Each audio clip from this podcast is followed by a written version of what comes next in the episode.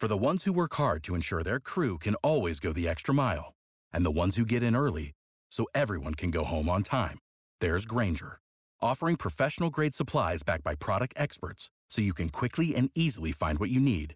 Plus, you can count on access to a committed team ready to go the extra mile for you. Call, clickgranger.com, or just stop by. Grainger, for the ones who get it done.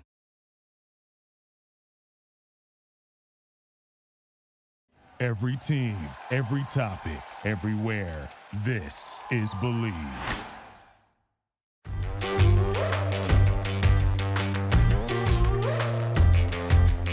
Hello and welcome to the Tracy Sandler Show. I am your host, Tracy Sandler, and thrilled beyond belief to bring back to the show, friend of the show, the great, talented, funny, handsome, lovely individual, Matt Barrows of The Athletic. I almost made a joke there and called you Matt Maiocco, but then I was like, nah, I'll just call him Matt Barrows. That, that would have been bad. I'm so glad. I, I feel like you didn't put handsome in the last time you did an intro, and you got it in this time. So uh, you're already off to a fantastic start on this podcast. I learn. I'm a learner. So when we make mistakes, the best thing you can do is learn yeah, from them. right, exactly. Don't make them forward. twice. Don't make them twice. And that it, it kind of brings us to training camp. Yeah. Because the 49ers are in training camp. I, I reminded my listeners of this last year, and I'm just going to throw it out there one more time. Training camp is a place to make mistakes. It's a good place to make mistakes because then you learn from your mistakes. So I, I think sometimes the listeners and the tweeters or the Xers or whatever they're called now get very upset when they hear like, "Oh my God, Brock Purdy threw an interception. It's over." It's not. It's training camp. Right, right. And that was a lesson we learned during the Jimmy Garoppolo years where he would have some practices where it wasn't one or two, it There was, was one that was five. four or five. uh, so, and we have not seen that from any of the QBs um, so far. Just five practices. I thought yesterday's was a really good practice uh, Mhm. for, for basically all the guys, especially Trey Lance. He had his best practice um, of the week or Mhm. of training camp so far. And he had started off kind of slow. And so there was that kind of question mark is how's this guy going to distinguish himself? Somebody who needs reps. That's been a refrain by the 49ers. Um, Shanahan, you know, this guy needs reps, this guy needs reps. Well, he hasn't hadn't been getting the reps Mhm. um, so far. So that was sort of a question mark. How does he make the necessary strides without the lion's share of the reps that he was getting? And he did really well yesterday. There was one towards the end of practice. He threw it. You know, um, Ray Ray McCloud was really well covered. Mhm. I forget who was in coverage on the play. Only one spot that the quarterback could have made the completion, and Lance just tucked it in there. Great catch, but it was a even better throw, and that's the type of throw that's been missing from his repertoire uh, to this point. So if we keep seeing those types of things, um, arrow up for Trey Lance. I agree. He will be trending upward, and perhaps that QB2 position is, in fact, his. But we will see. Time will tell. BetOnline is your number one source for all your betting needs. Get the latest odds, lines, and matchup reports for baseball, boxing, golf, and more. BetOnline continues to be the fastest and easiest way to place live betting and your favorite casino and card games available to play right from your phone. Head to the website or use your mobile device to sign up today and get in on the action. Remember to use promo code BLEAV, B L E A V, for your 50% welcome bonus on your first deposit. Bet online, where the game starts. You mentioned Ray Ray McCloud, who had a really good practice yesterday, but actually, I'm digressing because I do think we should talk about this at the top and then move on because there's one person that's not here Yeah, that they really would like to be here, especially they would like him to be in Pittsburgh week one. Uh, and that, of course, is Nick Bosa, who has yet to sign his contract extension. John Lynch told us yesterday that he is not concerned at all. He's very confident it will get done. I did say to him, Is there any concern it won't get done? And he said, No, I'm very confident. I'm sure it will get done. However, we are, as we're recording this, we're heading into day eight of it not being done. But, you know, things could change between now and the time this goes live later this afternoon. Yeah. It's the world's most congenial contract holdout ever. Yes, it is. It's like we love him. We're not going to find him. We know that he's doing great on his own, and which is probably true. You know, he keeps saying that it's a complex negotiation, but he won't get into any of the details about what makes it so complex. I always sort of roll my eyes uh, at this, um, and people ask, you know, what's what's the what, what what's the holdup? What's uh, what's what's the hiccup here? The answer is always, I think it's money. Yep, I think pretty it sure might- it's money. I think it might be money. Uh, so I mean, it's just some you know wording of uh, of the total and how it's paid out, and obviously the 49ers are concerned about their future caps because they've been pushing, kicking that can down the road to future caps over and over again. Uh, and they're going to have to do that with with the Bosa contract as well. Obviously, it's going to be a huge contract, and they could only put so much on this year's cap to fit under. So, you know, that's what you know the the hiccup is. I'm sure is is trying to figure out the structure of it that allows them to have Nick Bosa, allows them to have Fred Warner and Trent Williams, and uh, the list goes on and on. Uh, Christian McCaffrey, all guys who are, you know, if, if not at the very top of their position positional market, towards the top. So it, it's a lot of mouths to feed with one cap. It is a lot of mouths to feed with my ca- I in my head I'm like I'm picturing a cap, like a 49ers cap and like Trent Williams and uh, Fred Warner and Christian McCaffrey and Nick Bosa all standing around this one little cap. Yeah, like, like a, I'm hungry. Like a um, some sort of Dickensian thing. Where Yes. all, more, sir, So exactly, more." please, sir. Can I have some more? John Lynch being like, I'd like to help you, but I'm giving it to Nick. Sean, Sorry. John Lynch is the artful Dodger. Yeah, good. Now we, we, we've gone um, high literature with this too. We really wow, have. we go everywhere. We have gone high literature with this. And actually, as long as we're speaking of literature, though it's a Yes. true story, but I'm just going to plug this and then I promise we'll get into more 49ers, guys. But my dad wrote a book and it is called Witness to a Witness to a Prosecution debunking the myth of Michael Milken and my dad was one of his lawyers and a childhood best friend. It's a really really good book, really interesting especially for anyone interested in law Yeah. really goes into the case and what happened and, and all of the things. So you can buy it today on Amazon, and I highly recommend you guys do. And so I just wanted to plug my dad's book Well, because it really is very. I hear the, the name Michael Milken, and I'm, you know, I'm already turned off. I mean, it's a, a villainous name in, in culture, That's part of the book. and um, the, the the book goes into that. The book is in the kind of the book, the debunking the myth is the book goes into that and really kind of debunks that because there was a lot that happened at that time, and I don't want to give anything away. And then there's a lot that's happened since, and he's become one of the great philanthropists. Um, has made tremendous strides in healthcare. Has basically changed how prostate cancer is found and treated, and he's just done incredible work in education. So definitely read it. I think you guys really like it. I think you'll find it interesting. Um, had a really glowing review in the New York Post, which was exciting. Ah, that's very interesting. So I was going to ask whether the Times or the Washington Post or the LA Times um, have uh, kind of picked up on it because that seems like an interesting book for newspapers to write about. Yes, yes, but the New York Post has. So we'll see as more things come out. But it comes out today. Uh, so highly recommend you guys go ahead and order it. All right, that's my plugging. We can now go back to the 49ers. You mentioned Ray Ray McCloud, who I thought actually had a really good practice on yeah, Tuesday. I mean that reminded Or me. Monday, he- excuse me, he- Monday. He, had some good practices last year. Like he- like he would get one or two targets a, a practice last Mm-hmm. year, and he would make the most of of, of each of those. So uh, he seems to be doing the same this year as well. So we talked about Nick Bosa, who everybody might remember went to Ohio State. Personally, I try to forget it, but it's a hard thing to forget. He also has big thighs.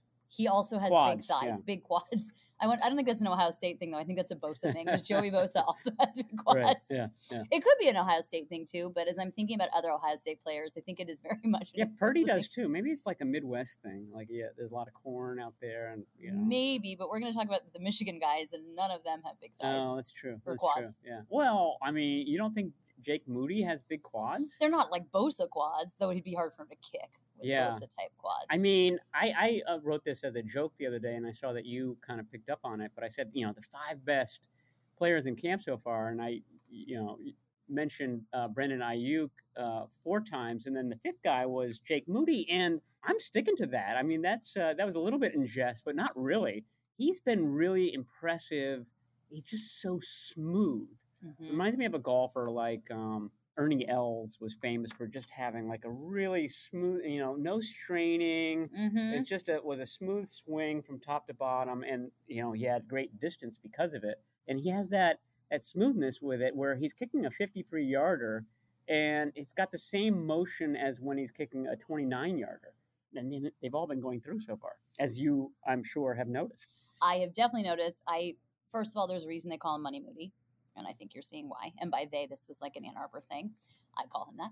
But there's also other people. It's not just me. Um, I have noticed it. My one gripe of practice is that there's not nearly enough kicking of field goals. I just don't understand why there's not more of that because that's, in my opinion, It was pretty dramatic yesterday, though. it was. It was dramatic yesterday because Trey Lance, who had this great practice, led the 49ers in this great drive that ended with a Jake Moody 55 yard field goal attempt that was obviously Yeah, I Good. mean, they're they're actually kind of boring because they all go not just between the uprights, but like in the middle between the uprights. Um, but then the other guy, Zane Gonzalez, had an even longer attempt, and he hit it, he did.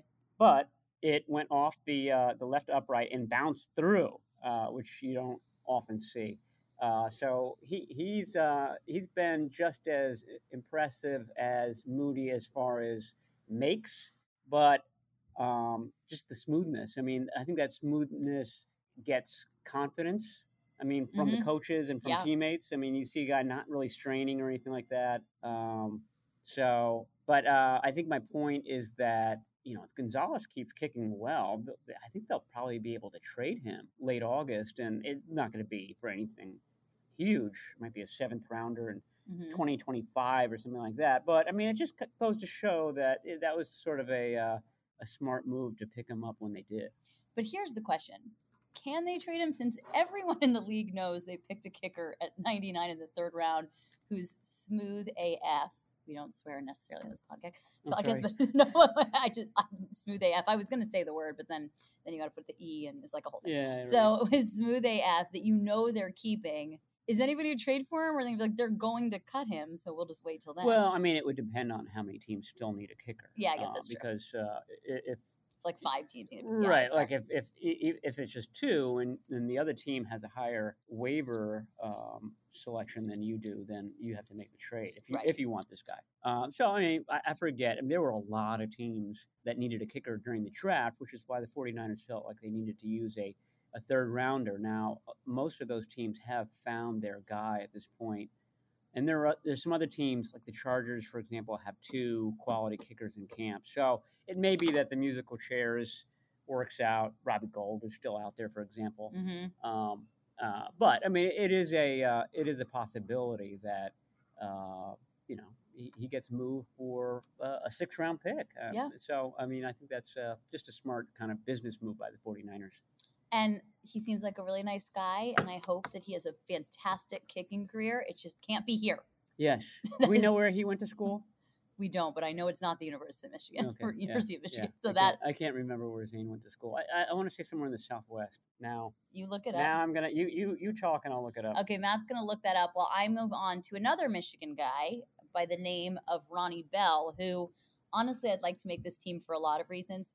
The first, of course, being that he went to Michigan, and the second, of course, being the amount of tweets and headlines you can do with Bell are just Oh, spectacular. And this is me thinking ahead, you guys. But he had a really nice practice on Monday. He had a really good spring.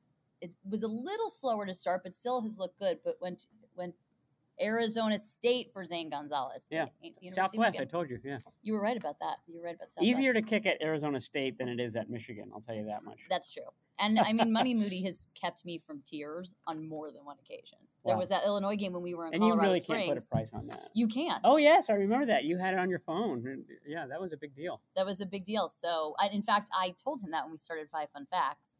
You Um, saved me from tears so many times. so many times, especially I was like, we were in Colorado Springs for that Illinois game, and poor poor Jake Moody was such a good sport, but had been warned about me. and that's fine. I, do, I feel oh, totally so you're Tracy. Yeah, You're told Tracy from Michigan. You. All Okay, right, yeah. not to worry. But back to Ronnie Bell, Yes. who played on the same teams as Jake Moody, uh, who had a Ronnie Bell was one of the one of the few bright spots in the semifinal game against TCU, to be honest. But seventh round draft pick, in theory, a long shot to make the 53. Though I think he'll make it uh, under special teams. He's probably not going to be able to crack wide receivers because they're pretty set there. But I think he's got a chance at worst the practice squad. But he's looked he looked great on Monday. Like I said earlier, he looked really good in the spring. Maybe a little bit slower to start camp as might be expected for a rookie, but really had a great practice on Monday. And the thing with Ronnie Bell, I'm just going to make my pitch to you guys, the listeners, is that he was the man. And then he tore his ACL and he'd been coming back from injury ever since. So this last season was his first real season back. And he was really helpful for Michigan. And he's only going to get better and better and healthier and healthier. So that's my pitch to you, the listeners, and perhaps John Lynch and Kyle Shanahan, if they are included in the listeners. Yeah, I mean, I would say that he's probably the the sixth wide receiver right now, and this is a team that kept five last year, and those same five guys are back.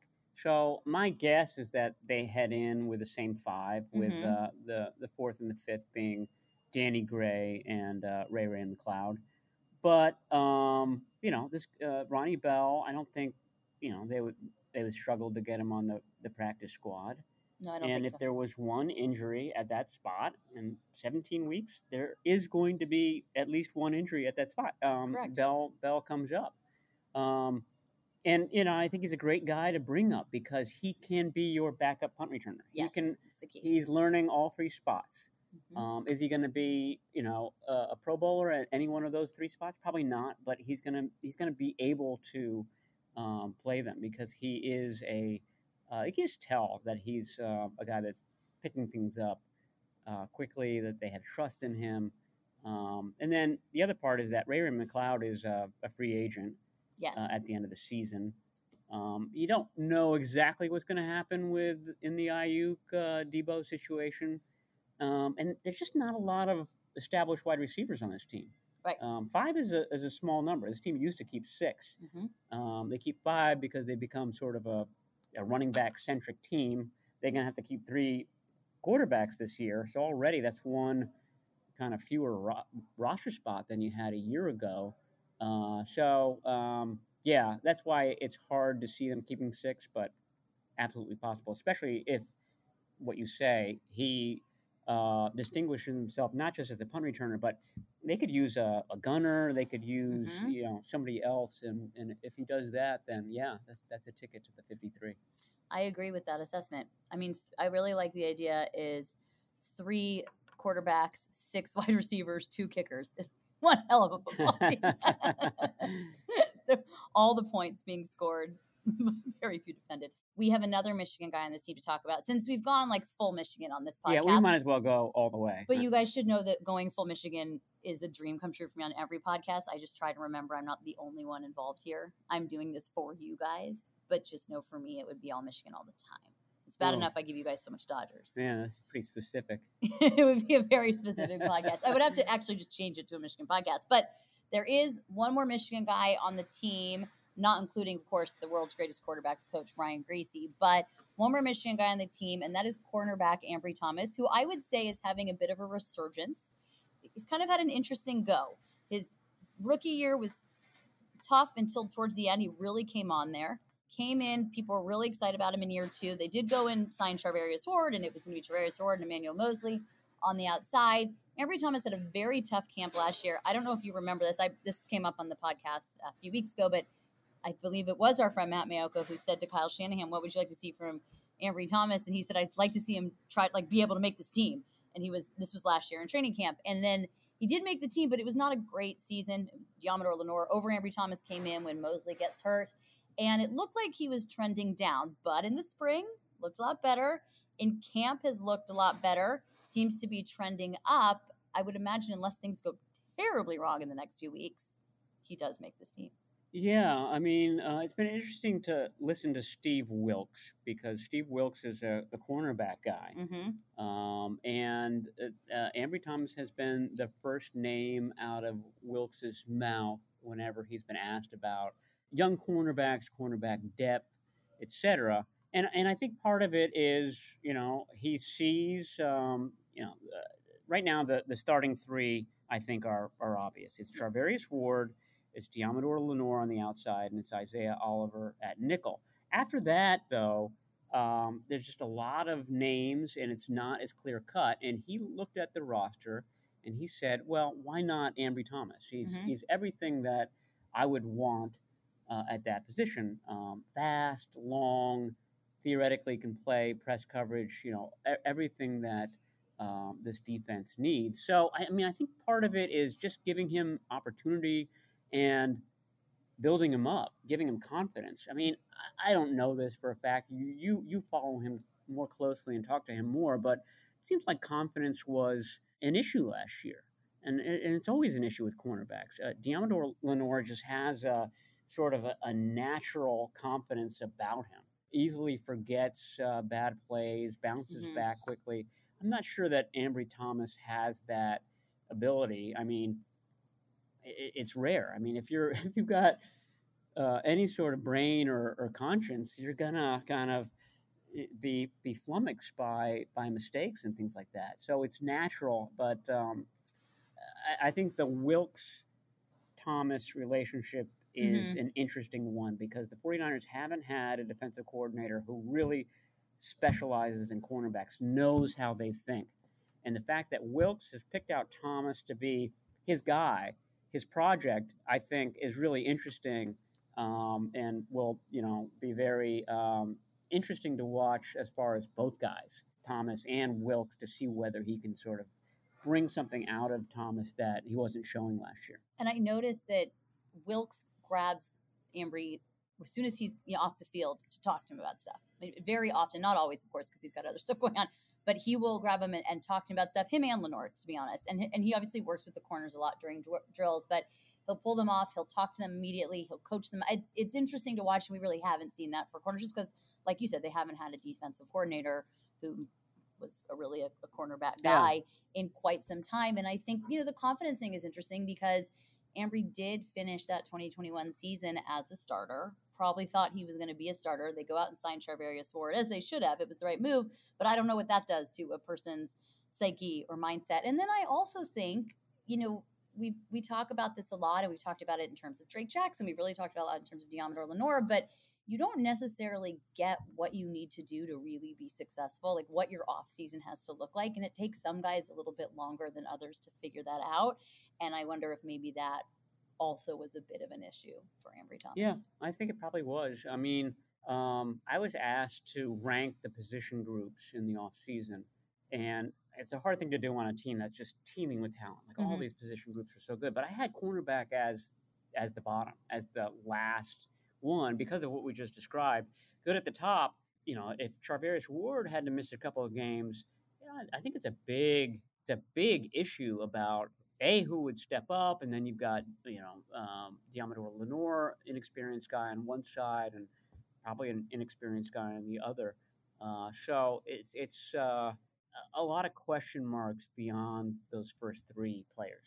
Yeah, there's them. I guess this is my favorite phrase, and time will tell on that. My sense is the person that they'd like to be able to set up is either of those guys get hurt on the outside is Ambry Thomas, who it feels like also has overtaken Samuel Womack in that way because he kind of fell off a little bit too. But kind of interested to see what this season looks like for him because that was a guy they were super high on in the beginning Yeah. and then really fell off. Yeah. I, I don't know what happened there because at this at this time last year, Womack was playing nickel. yeah, he and- was the and- starting nickel the first couple games. Right, and he was good at it, Mhm. and, and he made plays, and all of a sudden, I guess you know the Jimmy Ward situation when he came back, he started playing nickel, and they're like, okay, let's put you know we need Womack on the outside for depth. Uh, but I'm not sure why he's still on the outside now and not playing nickel. I'm, I'm going to draw AJ AJ Parker. AJ Parker has been the number two nickel. Mm-hmm. I had trouble remembering his name because he's not really a, a well-known. He's not a draft pick. He, he was, uh, you know, entered the league as a undrafted free agent on some other team. So he's been the number two nickel, and then Qwantez Knight, who I think has actually played well, has been the Mhm. number three nickel. But my point is, why not? Why aren't you working in Womack into that nickel rotation? I know it is kind of bizarre. Maybe it's something to ask um, Wilks the next time he talks why why why certain guys are lining up uh, some some places. Now, that's not to say that he won't. I mean, Lynch uh, just yesterday said that D'Shawn Jamison, who's looked really good on the outside, would start getting some some nickel snaps pretty Mhm. soon. So it seems like there'll, there'll be some sort of reordering at some point to, to just to kind of see how different guys do at these various spots. Corner is a place where the 49ers have done really well with undrafted free agents. I mean, Emmanuel Moseley was an undrafted free agent who really made the team for special teams, his special teams ability, so that and gave him an opportunity. Got hurt, you know, very early in his first season, but ended up coming back was really good for San Francisco. Though he didn't come in as an undrafted free agent. He, here, people do forget Charvarius Ward was an undrafted free agent, and he's now one of, I would say, probably one of the top 10 corners in the league. So it's an, it seems to be an area where the 49ers can do well. Yeah, uh, K'Waun Williams, um, I think he was e- even lower than an undrafted free agent. He was like a uh, a tryout guy Wow. for, for the Browns back in the day, and turned heads at his tryout. Like talk about like you got one shot, buddy. Uh huh. Like you, you, have, you have an hour and a half practice to, you know, um, turn some heads, and he did. And then he, I don't know how long he lasted in the league, uh, ten years maybe. It's been a lot, and and that's who this guy D'Shawn Jamison reminds me of a little bit is K'Waun Williams. Not a huge guy, but he's really sticky, really kind of clingy in, in coverage, and he's always uh, around the receiver. Um, and the question is whether somebody with that body size can, you know, uh, avoid getting knocked off the ball and stuff like that. But so far, so good for him. He's definitely been a surprise of the spring, and he's Mhm. following that up with a, a nice summer as well. Yeah, it, this is going to be kind of interesting camp over the next couple weeks. We have, um, well, we don't have, but they have joint practices. Because Matt and I, I don't want to shock anybody. Matt and I will not be participating in the practices themselves, but we will be there. I think, you are you going to be there in Vegas? Yeah, I'll be Okay, there in Vegas. Yeah. So we'll be there joint practice with the Raiders next week. I'm really curious about that because I think that's always the place where you really get an idea of how guys are going to do, and when they're obviously they're going up against another team. Of course, there's a great storyline of the reunited, and it feels so good with Jimmy Garoppolo. This is the Jimmy Garoppolo Kyle Shanahan breakup is like the longest breakup of all It's time. true.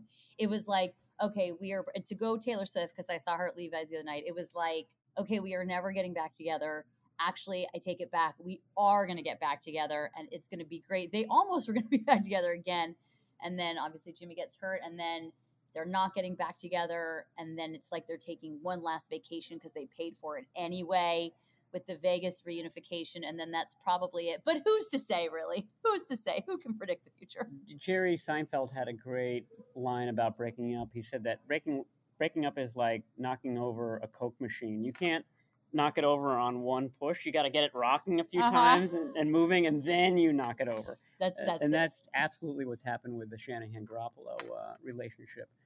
So yeah, that's going to be um, that'll be fun to watch uh, how he's doing out there. Like I'm just reading some of the Raiders stories, and you know, one of them recently was that you know. Um, don't expect a lot of uh, you know deep ball passes I in this that. offense. And I'm like, yep, yep, we've been yep we've been here. Jimmy don't go deep. that's our that's Jimmy, our jimmy doesn't do the go ball, and and and we've seen a lot more go balls. Yeah, we sure in have. practice. And and Aiyuk brought this up the other day. Is that that's been an emphasis this year, Mhm. um, and I'm sure it's something that Shanahan wanted to do in previous years too. You know, he's a, a run guy. I mean, th- this whole offense is predicated on the run, so you have the the defense um, teeing off on the 49ers running game. Of course, they want to take advantage of that with throws over the top, but Garoppolo just didn't throw that ball. No. Um, and uh, you know, Purdy doesn't have a huge arm, but even in his limited chances last year, he threw deep more than than Jimmy had. So yes that's good news for Danny Gray. It's good news for Brandon Aiyuk. We saw Deebo Samuel with a couple of opportunities yesterday, but getting that timing down, I think, is um, a priority in this camp. So before I let you go, I'm going to ask you for one prediction. Will Nick Bosa have signed his contract by the joint practices? I, no, I don't think so. Okay. Um, just because it doesn't sound like It's not like they're, they're, they're even close.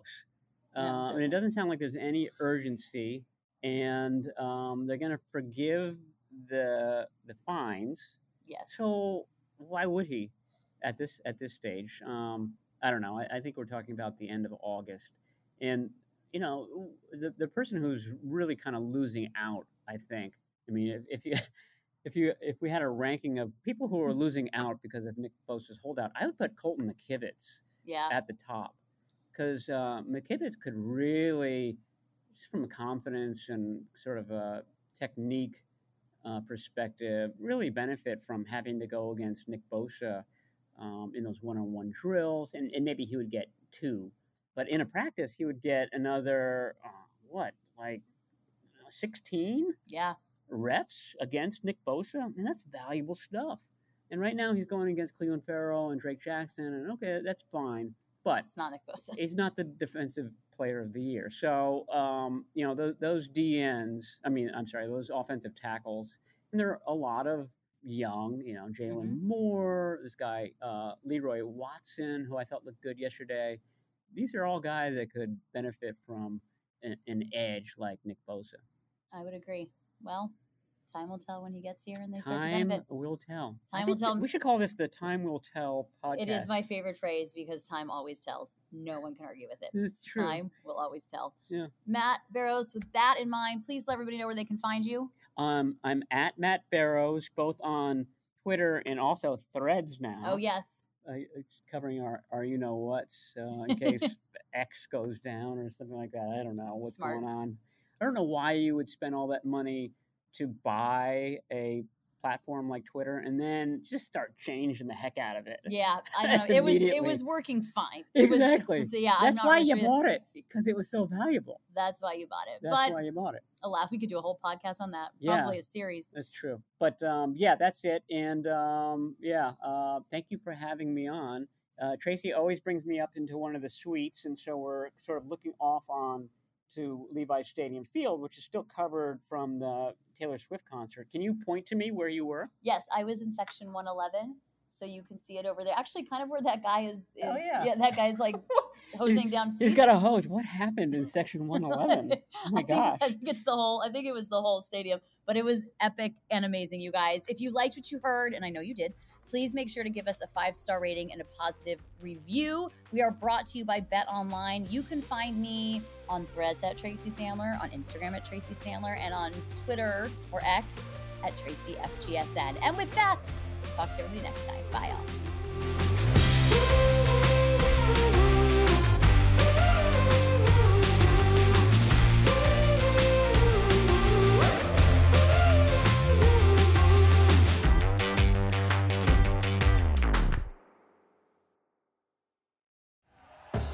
Thank you for listening to Bleav. You can show support to your host by subscribing to the show and giving us a five star rating on your preferred platform. Check us out at Bleav.com and search for B L E A V on YouTube.